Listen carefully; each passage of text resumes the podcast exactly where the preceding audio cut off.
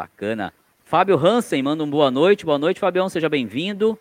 Ricardo manda boa noite, meu irmão. Boa noite, Ricardo. Seja bem-vindo à nossa live. Ele completa aqui, ó. Fala um pouco sobre a câmera de reflexões, se for possível. Ô, Ricardo, eu sinto informar-lhe que eu não tenho câmera de reflexões. No, no, meu ritual não tem câmera de reflexões. É, a gente deixa o candidato. É, na verdade é o seguinte: no ritual de emulação, o candidato chega próximo do horário da iniciação, certo? Não tem igual no rito escocês. É, não sei se todo o mundo é assim, mas pelo menos que a gente vê no Brasil a Câmara de Reflexões, que pega o cara uma hora da tarde, o cara ser iniciado hora, 8 horas da noite, né? E fica com o cara o tempo todo, vendado e, e tal, e deixa o cara na Câmara de Reflexões, com, os, com a simbologia da Câmara de Reflexões, que por sinal é muito bonita, né, cara? Muito legal, mas eu não posso falar fundo dela, porque no ritual de emulação nós não temos a Câmara de Reflexões, não temos aquela simbologia. Para nós, o candidato chega com o seu padrinho, próximo da hora da iniciação, a gente deixa ele numa salinha à parte. Eu sempre peço para os candidatos refletirem um pouco sobre tudo que eles vão passar, né? É, claro que eu não conto o que eles vão passar, mas é, falou, ó, é um momento seu, cara. Esse momento, a noite foi para você. A grande loja da Inglaterra não permite mais que dois candidatos à iniciação de uma vez. Ela recomenda um candidato por vez, um candidato, sempre um candidato por vez, mas em casos extremos a gente pode fazer dois candidatos, né? É, iniciar dois candidatos ao mesmo tempo, o que difere aqui um pouco do, do rito escocês antigo e aceito, que a gente vê os caras iniciando cinco, seis, né, de uma vez só. Então a cerimônia é única, você sabe disso, a iniciação é única para cada um, cada um tem seus sentimentos em relação à iniciação, tem é, é, seus medos, tem as suas alegrias. E aquele negócio que você falou, você estava em Nárnia, você estava em outro plano, né, cara, na sua iniciação. Cara, na minha, na minha iniciação eu fui totalmente racional. Eu falava, putz, eu, eu vou ter que andar, então eu vou andar, eu vou ter que virar, então eu vou virar, eu vou ter que escutar o que o cara tá falando, porque eu tenho que repetir, então eu escutava o que o cara tava falando para ter que repetir. E aí, depois que você pega o ritual, que você vai ler, ou depois de uma próxima sessão que você assiste, você assimila tudo aquilo e fala, caraca, velho se eu imaginei que eu estava num lugar totalmente diferente, eu imaginei uma coisa totalmente diferente, né, véio? E então é muito, é, é, é muita, é, particular de cada um, né? É uma cerimônia de iniciação. Então eu peço para os candidatos assim pensarem, refletirem sobre o que eles vão passar e, e se eles puderem tirar o melhor proveito, não tira, velho. Não adianta, né? Fala assim, não, tente tirar o melhor, não dá, cara, não dá.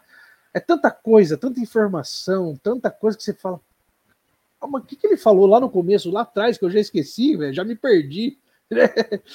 e depois, com... você sabe que eu adoro a cerimônia do terceiro grau, cara. Eu acho a cerimônia mais linda que tem na maçonaria. Eu já passei por algumas, né? E eu acho que a cerimônia mais linda que tem ter... na maçonaria é que mais simbologia, que mais me marcou é a cerimônia do terceiro grau. E toda vez que eu faço uma cerimônia do terceiro grau, eu aprendo uma coisa diferente, cara. Né? Toda vez que. Eu... O Marcelo até falou, brincou com, comigo hoje, né? Falou assim: ah, fala do Vênus, né? Fala da estrela da manhã, né? Porque a estrela da manhã é um símbolo forte no terceiro grau, né, cara? É, é um símbolo forte. A estrela da manhã é Vênus, né, cara?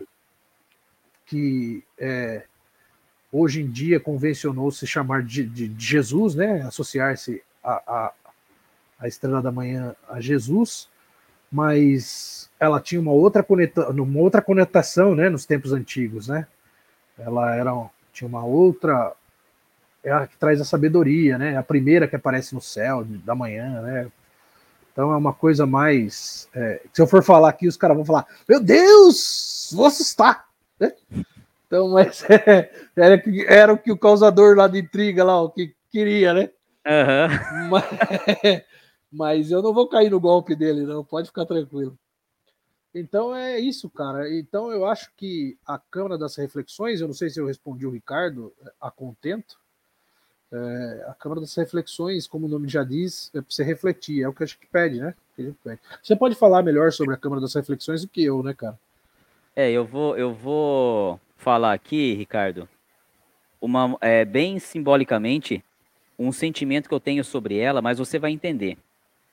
A Câmara da, Reflex, da Reflexões, cara, na minha concepção, e é como eu disse aqui, é como o, o Mano Du disse também, é a opinião individual, tá? O que cada um. A gente pode entrar no mesmo lugar, no mesmo horário, as, as sensações vão ser diferentes, imagina. Mas para mim, cara, é um local onde você vai ficar. É, é, você vai perder todos os seus sentidos.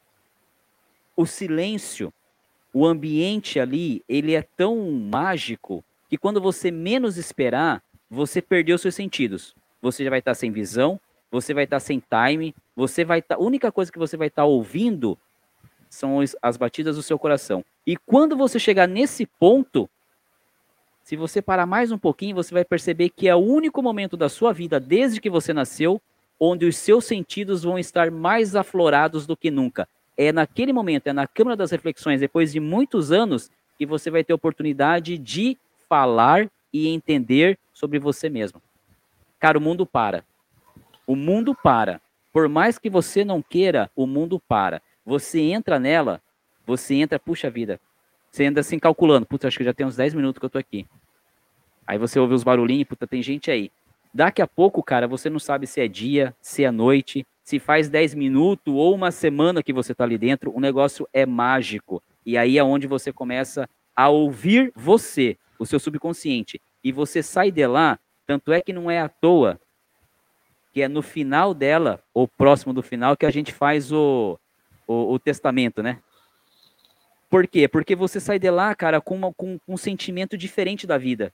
Você descobre um você que você havia esquecido, porque nessa correria do dia a dia, a gente não se permite ouvir.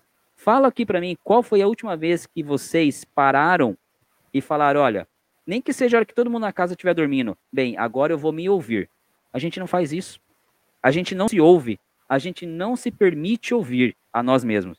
E é na Câmara das Reflexões onde isso forçadamente acontece. É mágico, cara. É isso aí. Bem melhor do que eu falei. Imagina, imagina. ah, eu não tenho e, essa vivência, cara. Por isso que é bacana a, a primeiro lugar, a gente estar junto de pessoas que, que, que gostam né, do mesmo assunto, depois o respeito e essas, essas visões, a gente estava falando antes da live, essas visões é. diferentes.